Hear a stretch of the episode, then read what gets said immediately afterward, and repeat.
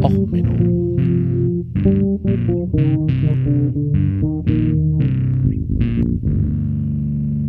Der inkompetente Podcast über Dinge aus Militär, Technik und Computer, die so richtig Herzlich willkommen zu Och Menno, eurem intergalaktischen Abführmittel. Heute mit der Folge, wo alles in die Hose geht. Nein, äh, herzlich willkommen, dass ihr hier bei dieser Bonus-Sonderfolge mal wieder dabei seid. Ich habe heute als Song rausgesucht das Intergalactic Laxative. Das ist ein Bonus-Song, das ist ein Donovan-Cover und zwar von der Band Star One aus ihrem Album Space Metal. Dieses Album ist einfach nur glorreich und sowas von glorreich. Ähm, besonders, weil man sich den Text von Intergalactic Laxative mal durchliest. Um, with total media coverage, we watched the heroes land as ceremoniously they disturbed the cosmic sand. Und bla bla bla. Und dann, oh, the intergalactic laxative will get you here from Mars. They don't partake like you and I on beefy burger mush. Their food is special prepared to dissolve into slush, absorbed with multifibers in the super dire pursuit. Ja, diese Folge heute hat, äh, lest euch den gesamten Text durch. Er ist glorreich. Hört euch das Lied an. Ihr werdet ordentlich lachen. Ähm, das Ganze ist basierend auf, ähm, Zwei Sachen. Ich habe gestern mal den Star ähm, oh, so SpaceX Versuch, äh, zwei Menschen in den Orbit zu schießen, äh, geguckt. Und die saßen da ja mehrere Stunden in der Kapsel in ihren Anzügen. Das ist natürlich auch auf Dauer ein wenig anstrengend. Und ich habe ein wenig ähm, MinCorrect nachgehört. Und in der Folge, Moment, nachgucken. Mhm, mhm, mhm. In der Folge 165, ich bin ein bisschen hinter zurück, reden sie auch über Starlink und Werbung im Weltall. Und ich dachte mir, da die beiden ja manchmal nicht Sachen durchrecherchieren, also im Gegensatz zu mir, der ja ein Thema völlig nachschlägt, bevor er darüber sabbelt. Und nachdem ja der Reini so schlecht im Marketing ist, mache ich jetzt mal eine Folge, um auch mal ihren kleinen Podcast, ach egal, äh, ein bisschen Ironie am Rande. Äh, ich habe, dann bin ich auf das Thema Werbung im Weltraum gestoßen. Und das sind unsere beiden heutigen Themen, die ich jetzt in dieser Sonderfolge mal ein wenig reinhauen will.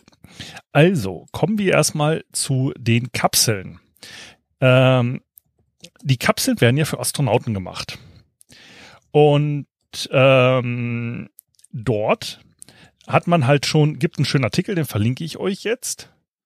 Ähm, und die bauen sich halt ihre Kapseln so ein bisschen zurecht für Checklisten und so. Man hat ja immer doch recht viel Papier unterwegs, wenn man in einem Hightech-Raumschiff durch die Gegend fliegt.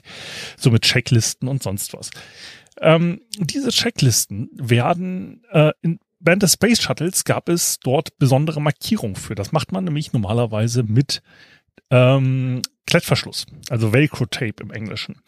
Und dort gab es zwei verschiedene Farben. Es gab die blauen Velcro-Tapes, die waren permanent im Space Shuttle. Und dann gab es ähm, Crew-Velcro-Tapes. Das heißt, wenn der Kommandant der Meinung war, er möchte da nochmal eine ähm, Checkliste ankletten, dann hat er sich mit gelbem Klebeband da was hingemacht, also mit dem gelben äh, Fluffyband. Also es gibt ja diese Haken und Fluffyband. Ich glaube, das war immer nur das Fluffyband und die Haken sind auf der anderen Seite. Und ähm, während der Mission wurde nur das gelbe Tape entfernt, also der gelbe ähm, Reißversch Reißverschluss ist es nicht, gelbe Klettverschluss. Und äh, so hat sich jeder das ein wenig angepasst. Wer sich eine Kapsel am meisten angepasst hat, war Gus Grissom. Gus Grissom war der zweite Mann der Amerikaner im Weltall. Und der hat für die Mercury ähm, Raketen haben sie erstmal drauf bestanden, dass sie ein Fenster kriegen. Weil man kann ja nicht in einem Raumschiff sitzen als Testpilot und einfach nur als Ballast mitfliegen. Also man will halt auch mal wenigstens in den Weltraum gucken. Also haben sie das erstmal durchgesetzt und gab eine kleine Revolte, weil natürlich so ein Fenster abdichten ist natürlich viel komplizierter. Also hat man gesagt, okay, komm, bevor wir jetzt das nächste Mal so einen Ärger haben mit euch blöden Astronauten, die nächste Kapsel, die entwickeln wir mit euch zusammen. Und ähm, der Gus Grissom hatte halt denn den Auftrag, weil er eh schon so mit der Industrie gut zusammenarbeitete und gut klarkam, für die nächste Raumkapsel, ähm, die Gemini-Kapseln, ähm, nach der Mercury, nachdem er die geflogen ist, sollte er die mit ins äh, Design. Und da hatten sie jetzt so ein Raumschiff genau um ihn rum designt. Also das perfekte Raumschiff für den Astronauten. Er konnte perfekt rausgucken, er konnte jeden Schalter gut erreichen und alles war eigentlich perfekt. Also für ihn. Also persönlich für ihn. Für Gus Grissom. Einzige Problem an der Geschichte ist, was steht übrigens nicht in der Wikipedia. Gus Grissom war der kleinste des amerikanischen Astronautenkorps mit knapp ein Meter umgerechnet 1,56, nee, Moment, 1,6 167 Zentimeter, also 167, 168 Zentimeter. Der war nämlich nur fünfeinhalb Fuß groß. Das sind fünf Fuß sechs Zoll, umgerechnet 1,68. 14 Astronauten waren deutlich größer als er. Beim nächsten Flug stellte man dann halt fest, also dieser Zweisitzer ist sehr bequem, wenn man eher ein Gartenzwerg ist. Wenn man ein bisschen größer ist als ein Gartenzwerg, und diese ganzen Astronauten waren nicht sonderlich groß, aber man eben beim Militär, weil es meistens sind ja Ex-Militärs, ist ja normal die Einstellhöhe so ab 1,60, je nach Land und so weiter. So, und da hatte man halt festgestellt, dass 14 der 16 Astronauten nicht in die Kapsel passten, wie geplant. Also die anderen beiden, also der John Jung, der mit äh, Grissom auf den ersten Flug flog, stellte schon fest, da für ihn musste man schon den Sitz runter machen und er wurde eher in den Sitz gequetscht, damit das mit der Luke noch passte. Und danach musste man die äh, Gemini-Kapseln umbauen, weil man feststellte, also den Deckel kriegt man nicht mehr zu, wenn der Astronaut im Sitz sitzt. Da ging die Luke einfach nicht mehr zu. Die war halt ein wenig zu eng. Und ähm, ja, bis 1963 musste man halt komplett diese Kapsel noch einmal umbauen, weil man halt einen der kleinsten Astronauten dafür gesorgt hatte, dass er diese Kapsel genau auf seine Art und Weise zurecht geschnitten hat. Aber das ist jetzt nur so ein kleines Randding, weil ich halt gestern äh, die Astronauten von SpaceX, also von NASA in der SpaceX-Kapsel beobachtet habe. Jetzt kommen wir mal zu der Weltraumwerbung, dem Thema, wo ich heute eigentlich hauptsächlich drüber reden wollte. Also, Weltraumwerbung gab es schon. Also, ähm, Nikolas und äh, Reinhard haben sich darüber ja unterhalten und ah, Weltraumwerbung, hm. Also es gab schon so Ideen zum Beispiel, dass Coca-Cola den Mond einfärben will. Mit einem Coca-Cola-Logo. Das hat man sich dann auch, äh, gab so Ideen, aber hat man nicht so umgesetzt. Ähm, was vielleicht dem einen oder anderen oder der einen oder der anderen hier noch in Erinnerung ist, ist dies Manöver, dass ähm, die Firma, wie hieß sie, Humanity Star, ähm, also äh, Russia, die Russen hatten halt die sogenannte Space Marketing Inc. Die wollten eine großes Anzeigetafel in den Raum, äh, Weltraum stellen. Es gibt nämlich halt das Problem, das hatten Sie jetzt auch in der MinCorrect-Folge erwähnt, äh, der Weltraum äh, ist so geregelt, dass das Land, von wo aus die Rakete startet, das Sagen hat, ob das okay ist oder nicht. So, also da gab es solche Ideen auch wie zum Beispiel, dass China gesagt hat, naja, wir könnten ja auch einen künstlichen Mond noch in Umlaufbahn schicken. Dann könnte man halt noch so ein bisschen Beleuchtung nachts machen. Und ähm, das hatten auch die Russen schon mal überlegt. Und Frankreich hatte das halt auch schon mal mit einem sogenannten Ring of Light überlegt. Es gab immer schon so Ideen, ach so in Finnland, die sind uns zu depressiv, die machen zu viel Metal-Musik. Im Winter, den könnte man jetzt ja mit so einem Spiegel im Weltraum mal so ordentlich das Licht um die Ohren hauen. Und dann geht's denen besser und dann haben wir weniger Metal. Und das ist ja allen damit geholfen. Also bis auf mir, also als Metal-Fan und so.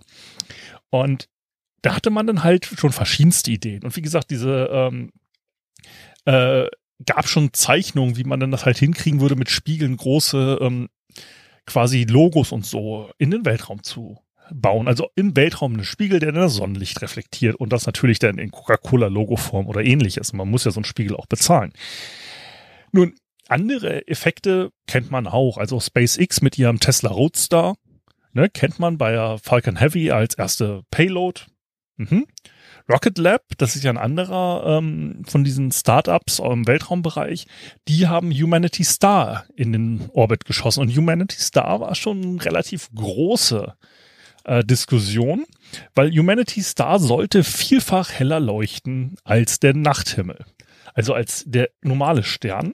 Und die Idee war, Humanity Star sollte die, naja, als Kunstobjekt die, naja, eigentlich sollte es nur Kunst sein. Also äh, Bullshit-Begründung war ja, es soll halt die Weisheit der Menschheit sein und bla und überhaupt ne, als ein strahlendes Symbol am Nachthimmel, wie toll die Menschheit ist. Ähm, und dass ja eigentlich die Erde so fragil ist und man die ja schützen muss und das bla und bla.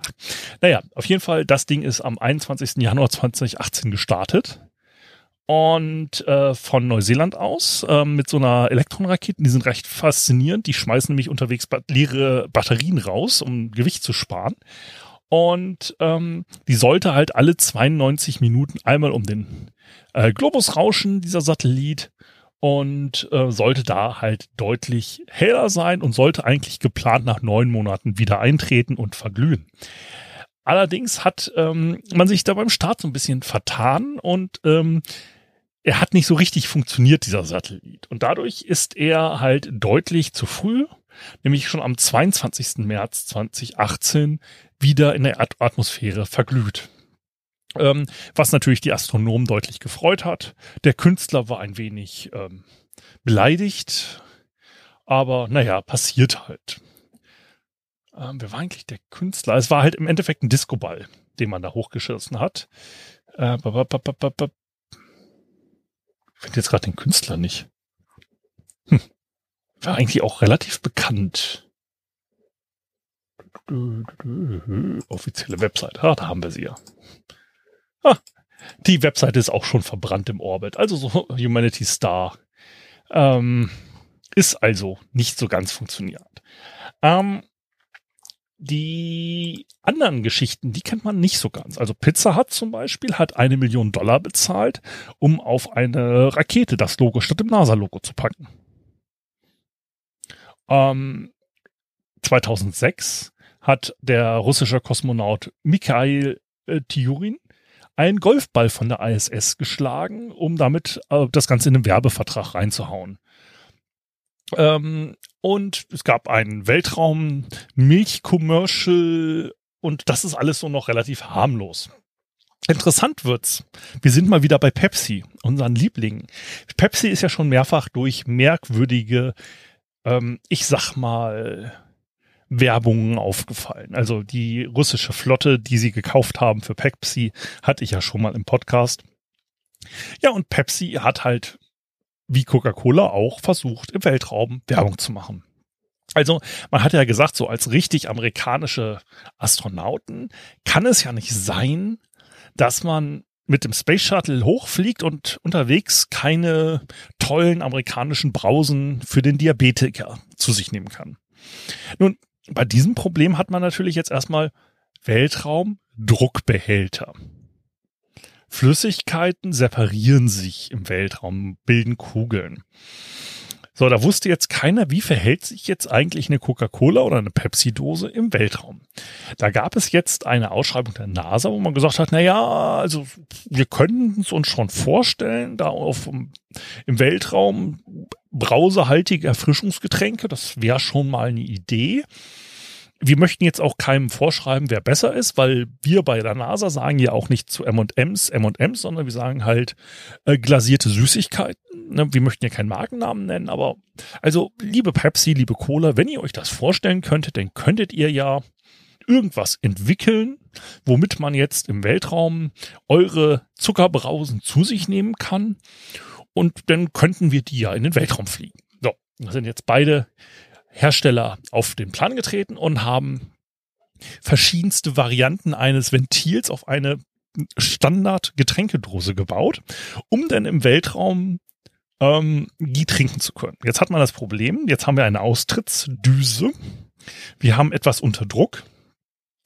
Ähm, die Dinger sollen halt eventuell auch leichte Schubtendenzen gehabt haben, wenn man sie getrunken hat. Aber insgesamt waren die Astronauten auch nicht so wirklich begeistert. Es scheint so, dass ähm, Also Dosen, die man so baut, dass sie ähm, unter Weltraumbedingungen trinken kann, äh, nicht sonderlich gut sind. Ähm, dafür gibt's die auch im Weltraummuseum, äh, gibt's da immer noch eine Dose von. Ähm, Coca-Cola hat dann auch, ein, äh, wie gesagt, eine Sache gebaut.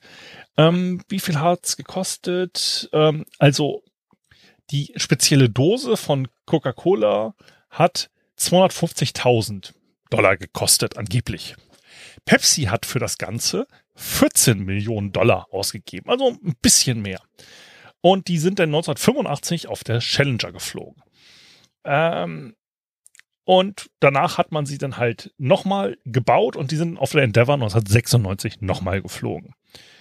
Und naja, es war dann halt auch so mit diesen Werbegeschichten, da war die NASA auch nicht so wirklich begeistert von. Und wie gesagt, auch insgesamt war der Aufwand, nur um Weltraum ein bisschen Kohlensäure zu sich zu nehmen, die man dann wieder aufwendig mit den CO2-Absorbern aus der Atmosphäre rausfiltern muss, nur nachdem der Astronaut gerülpst hat, ähm, haben sie halt äh, sich gesagt, okay, das lassen wir mit den Werbung. Na, die Russen waren dann so ein bisschen lockerer. Die Russen haben sich danach bezahlen lassen, äh, 1996 auch, dass sie eine vier Fuß hohe, also 1,20 Meter hohe Replika aufblasbar einer Pepsi-Dose bei einem Weltraumspaziergang in den Weltraum entlassen. Das gab es da noch einen entsprechenden ähm, TV-Spot dazu.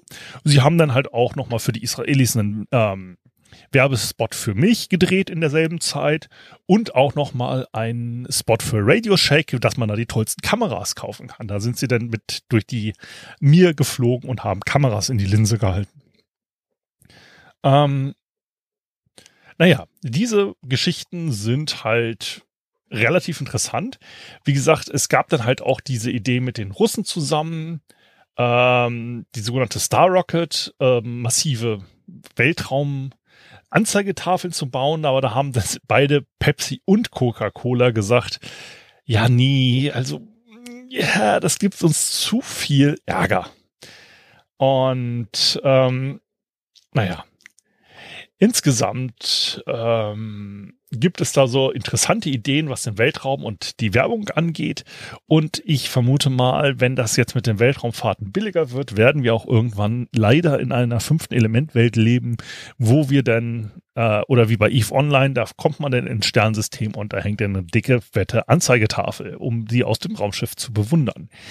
Ähm, ja, hoffen wir, dass die Menschheit ein bisschen mehr ähm, naja, Grips zeigt, aber ich vermute mal, die Kommer der Kommerz wird wieder gewinnen. Also wir werden auch im Weltraum mit Coca-Cola gebrandeten Weltraum äh, Taxis unterwegs sein und dann irgendwie den Nike äh, Weltraumanzug tragen, der dann natürlich originalen ist und nicht den mit vier Streifen oder ähnliches. Ähm, keine Ahnung, ob denn von Trigema die Weltraumanzüge auch noch in Deutschland genäht werden und dann von einem Affen getragen werden. Naja, gut. Ähm, also, das war mal ein kleines Bonus zu Weltraumwerbung. Ähm, ja, dann nächste Woche Mittwoch wieder mit einer regulären Folge und jetzt zwischendrin nochmal ein paar Sonderfolgen, damit ich hier mal meine Browser-Tabs endlich leer kriege. Ähm, ich weiß, dass manche von euch das jetzt hier nicht in der Schlagzahl hören wollen ähm, wie ich sie produziere. Aber das ist ja auch ein bisschen okay. Ähm, also bis dann erstmal. Alles Gute und bis demnächst. Ciao, ciao, euer Sven.